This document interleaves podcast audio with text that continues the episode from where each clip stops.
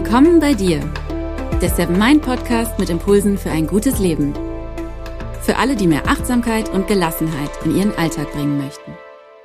Hi und herzlich willkommen zu einer neuen Folge vom Seven Mind Podcast. Mein Name ist René Träder und das ist die 50. Folge schon. Heute geht es um Empathie für psychische Erkrankungen, denn ich denke, dass psychische Erkrankungen uns alle etwas angehen. Entweder hat man selbst psychische Probleme oder jemand aus dem näheren Umfeld, egal ob in der Familie, im Freundeskreis oder auf Arbeit. In dieser Folge möchte ich deshalb kurz darauf eingehen, was überhaupt eine psychische Erkrankung ist und dann, wie man damit umgehen kann, wenn man davon direkt oder indirekt betroffen ist.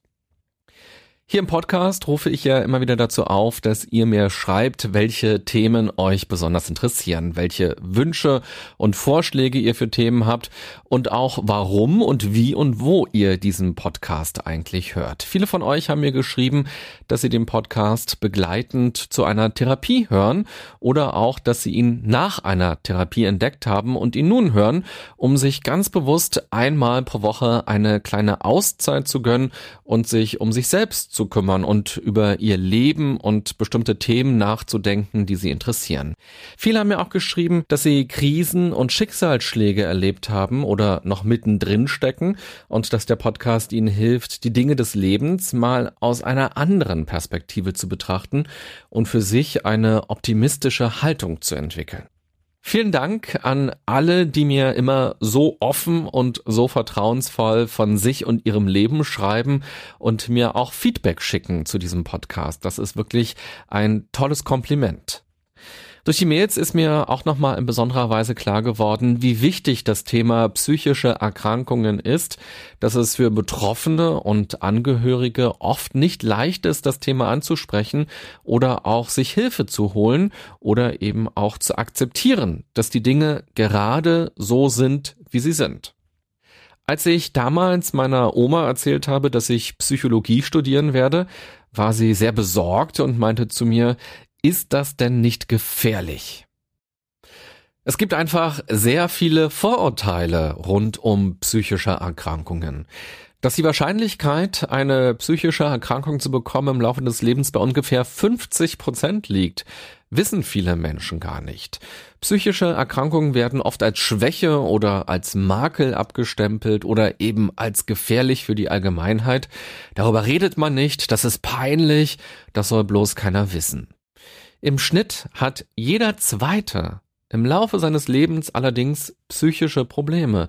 Viele Betroffene suchen sich allerdings keine Hilfe, so dass es wirklich nur Schätzungen sind. Und die gehen davon aus, dass mindestens ein Viertel bis drei Viertel der Bevölkerung mal unter psychischen Problemen leidet.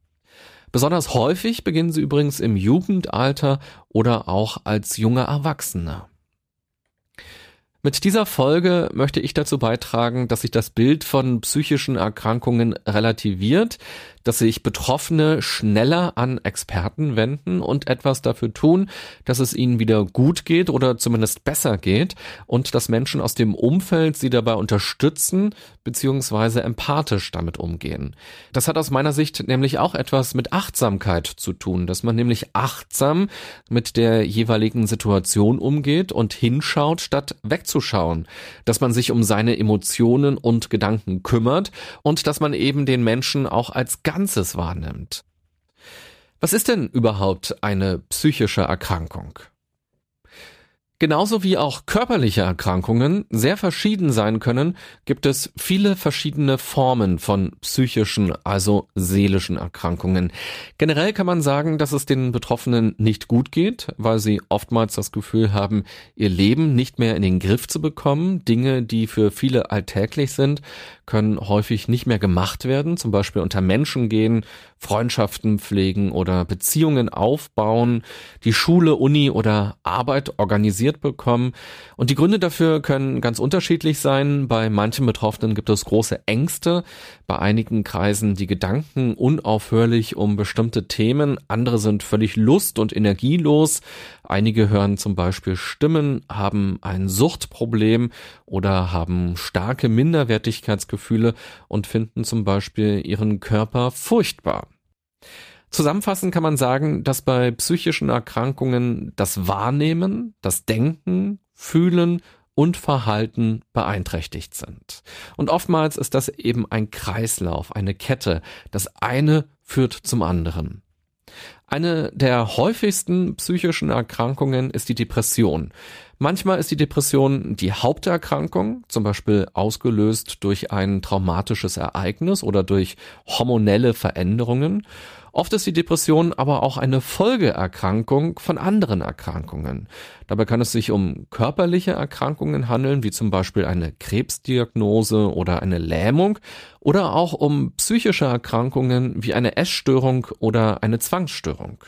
Denn viele psychische Erkrankungen führen dazu, dass die Betroffenen sich aus dem aktiven Leben zurückziehen, unter anderem weil sie Schuldgefühle entwickeln oder so stark belastet sind durch die Symptome, dass ihnen die Energie für vieles andere fehlt. Psychische Erkrankungen können sich also zu einem Teufelskreis entwickeln. Deshalb ist es wichtig, dass man möglichst schnell aktiv wird, wenn einem bei einem selbst Veränderungen oder Schwierigkeiten auffallen. Wenn man also merkt, dass Gedanken oder Emotionen einen belasten, dass man keine Freude mehr an den Dingen hat, die einem früher Freude bereitet haben, dass Ängste und Sorgen eine große Rolle spielen oder dass man sich permanent erschöpft oder belastet fühlt, dann sollte man aktiv werden und sich Unterstützung suchen. Natürlich darf es auch Tage geben oder auch Phasen geben, in denen man zum Beispiel traurig ist oder antriebslos. Vor allem natürlich, wenn jemand aus dem Umfeld gestorben ist oder eine schwere Erkrankung hat oder wenn Beziehungen zu Ende gehen, wenn es in Freundschaften kriselt oder auch wenn man berufliche oder existenzielle Probleme hat. Wenn man aber merkt, dass diese extreme Phase für mehrere Wochen oder sogar Monate andauert, dann ist das ein Hinweis darauf, dass man sich das wirklich mal etwas genauer anschauen sollte. Und dazu gehört, dass man das mit einem Experten bespricht. Das kann ein Psychotherapeut oder eine Psychotherapeutin sein. Das kann aber auch der Hausarzt oder die Hausärztin sein. Oder man wendet sich an Krisendienste oder Beratungsstellen. Am Ende dieser Folge werde ich noch etwas konkreter auf einige Hilfsangebote eingehen. Bei vielen Menschen gibt es aber eine große Hemmschwelle, sich Hilfe und Unterstützung zu suchen, weil sie eben Angst haben, dass sie dann von anderen abgestempelt werden, weil sie angeblich nicht normal sind, weil sie verrückt sind, weil sie nicht funktionieren, weil sie möglicherweise zu schwach sind. Oft stehen den Betroffenen aber auch die eigenen Erwartungen im Weg. Man will stark sein und selbst damit klarkommen oder man denkt sogar, dass man es alleine hinbekommen müsste. Manchmal fehlt aber schlichtweg auch die Energie oder eben auch die Vorstellung, wo könnte es denn Hilfe geben? Was gibt es denn in dem System für Möglichkeiten, wo ich Unterstützung bekomme? Wenn es darum geht, sich Hilfe zu holen, sich Hilfe zu suchen, möchte ich euch gerne ein Bild vorstellen, was ich persönlich äh, ganz stark finde und was viele Ängste und viele Sorgen, die damit verbunden sind, eigentlich direkt auflösen kann. Wenn man sich ein Bein gebrochen hat, auf welche Art auch immer, das spielt gar keine Rolle, würde man dann zu Hause versuchen, das alleine wieder hinzubekommen? Würde man sich dann selbst Gips anrühren, den man sich im Baumarkt besorgt hat und dazu noch irgendwelche Stöcker, um das Bein zu stabilisieren? Und dann würde man zu Hause in der Küche sich auf den Küchentisch irgendwie setzen und dann da das Bein eingipsen? Würde man das machen? Und würde man sich dann umgekehrt dafür schämen, wenn der Arzt einem das Bein in Gips packt? Würde man sich komisch vorkommen, wenn man Freunden erzählt, dass man einen Gips hat, weil man sich das Bein gebrochen hat? Wieso ist das bei psychischen Erkrankungen oft anders?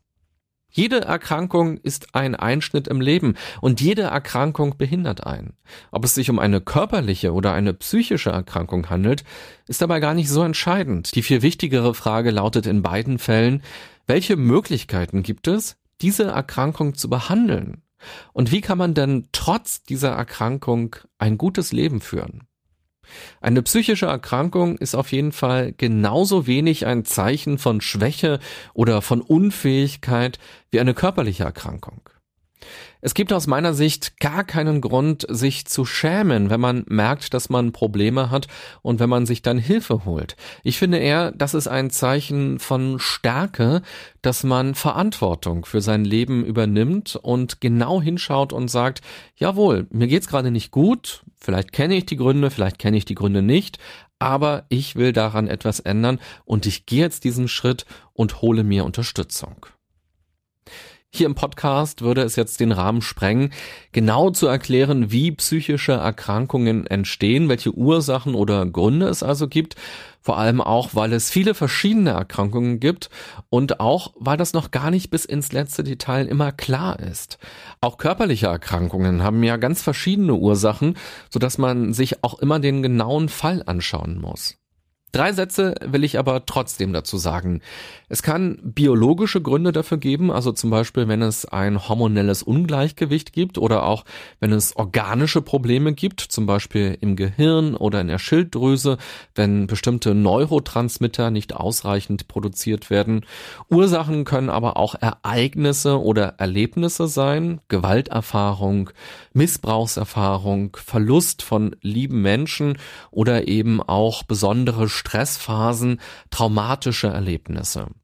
Und dann wissen wir heute, dass es eine sogenannte Prädisposition für bestimmte Erkrankungen gibt, die vererbt ist, also eine Anfälligkeit für bestimmte Erkrankungen. Das bedeutet nicht, dass man eine Erkrankung vererbt bekommen hat, das bedeutet nur, dass man für diese Erkrankung eher anfällig ist.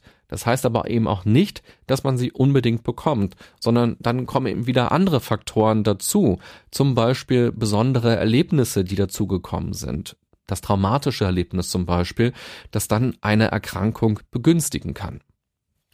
In einer Therapie kann im Einzelfall stärker auf das Warum geschaut werden. Vor allem geht es dann aber vorwärtsgerichtet darum, was man nun machen kann, wie man damit am besten umgeht und wie man wieder aktiv am Leben möglichst unbeschwert teilnehmen kann.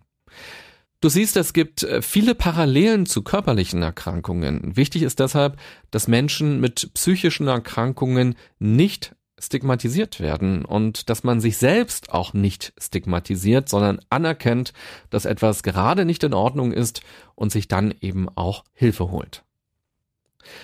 Eine psychische Erkrankung kann auch für Angehörige schwierig sein. Familienmitglieder oder Freunde wissen oft nicht so richtig, was sie sagen sollen oder was sie fragen dürfen oder eben auch, wie sie unterstützen können. Ich denke, das Wichtigste ist, dass man einfach da ist und zuhört, dass man Angebote macht und deutlich macht, dass man denjenigen unterstützt, wenn er oder sie das möchte. Man muss eben auch bereit sein, sich helfen zu lassen, beziehungsweise etwas in seinem Leben zu ändern. Als Angehöriger kann man deutlich machen, dass man Veränderungen wahrgenommen hat bei den Menschen und dass man sich Sorgen macht. Man kann auch Vorschläge machen, zum Beispiel Therapeuten in der Nähe rauszusuchen oder dass man zum Beispiel bei einem Termin mitkommt als Unterstützung. Das wirklich Wichtigste ist aber sicher, dass man erst einmal nur signalisiert, da zu sein und dass man wirklich achtsam zuhört. Außerdem kann man sich als Angehöriger auch über die Erkrankung informieren und sich auch selbst Unterstützung suchen, wenn man an seine eigenen Grenzen kommt. Es ist wichtig, sich auch um seine eigene psychische Gesundheit zu kümmern.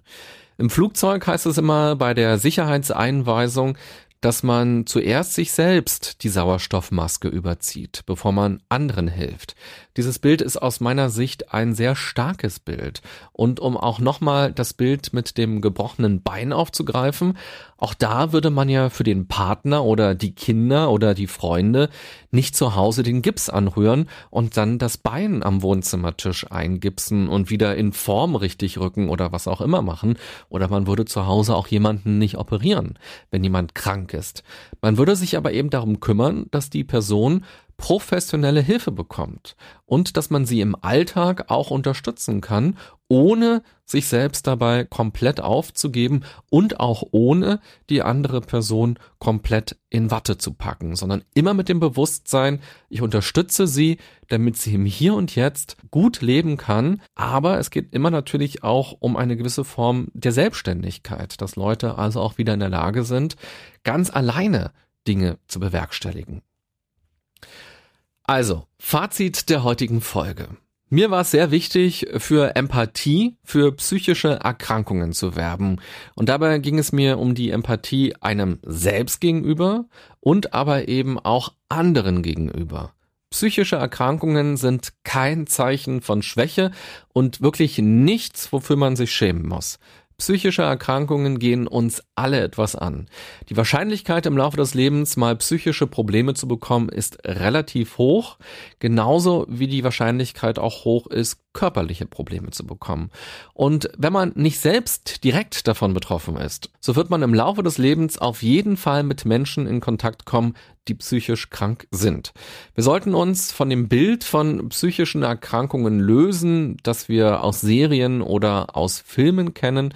Psychische Erkrankungen können sehr verschieden sein und sie können ganz verschiedene Ursachen und Gründe haben, genauso wie auch physische Erkrankungen. Entscheidend ist vor allem, wie man damit umgeht. Experten können dabei auf jeden Fall helfen. Die Kernfrage ist, wie lässt sich diese Erkrankung behandeln oder wie kann man trotz Erkrankung ein gutes Leben haben? Angehörige können unterstützen, indem sie Hilfe anbieten und vor allem, indem sie da sind. Zuhören und Fragen ist hilfreicher, als man vielleicht erst einmal denken mag. Außerdem lohnt es sich, wenn man sich als Angehöriger auch über die Erkrankung informiert. Wichtig ist außerdem, dass man sich auch um sich selbst kümmert. Man kann den anderen nicht heilen und man ist auch nicht dafür verantwortlich. Man kann aber hilfreich zur Seite stehen. Es gibt äh, viele Hilfsangebote für Betroffene und auch für Angehörige von Betroffenen. Rund um die Uhr gibt es zum Beispiel verschiedene Telefonseelsorgen. Dort sitzen Menschen, die man jederzeit kontaktieren kann und die einem weiterhelfen können. Vor allem, wenn es darum geht, die nächsten Schritte zu gehen oder auch, wenn es gerade akut ist. Und mein Tipp ist auf jeden Fall, wenn man mal dort angerufen hat und man merkt, irgendwie hat mir das nicht geholfen, ich habe zu dieser Person am anderen Ende keinen richtigen Kontakt aufbauen können oder sie hat mich nicht verstanden oder das, was sie mir geraten hat, das ist irgendwie auch an mir vorbeigegangen oder es hilft mir einfach nicht, dann einfach nochmal anrufen und mit einer anderen Person sprechen. Es lohnt sich, diesem Hilfsangebot auch notfalls mehrere Chancen zu geben. Manche dieser Seelsorgen bieten auch an, dass man chattet oder dass man E-Mails schreibt. Einige davon haben einen christlichen Hintergrund, andere wieder einen muslimischen und ganz andere haben auch einen bewusst unreligiösen Hintergrund. Einige wenden sich an alle Altersgruppen, andere ganz bewusst an Kinder und Jugendliche oder junge Erwachsene. Einige sind deutschlandweit und andere sind lokal. Häufig gibt es dann auch Beratungsstellen von Krisendiensten, die man aufsuchen kann. Und dann gibt es natürlich auch Selbsthilfegruppen, die sich häufig auf einen Themenbereich spezialisiert haben, also auf eine psychische Erkrankung.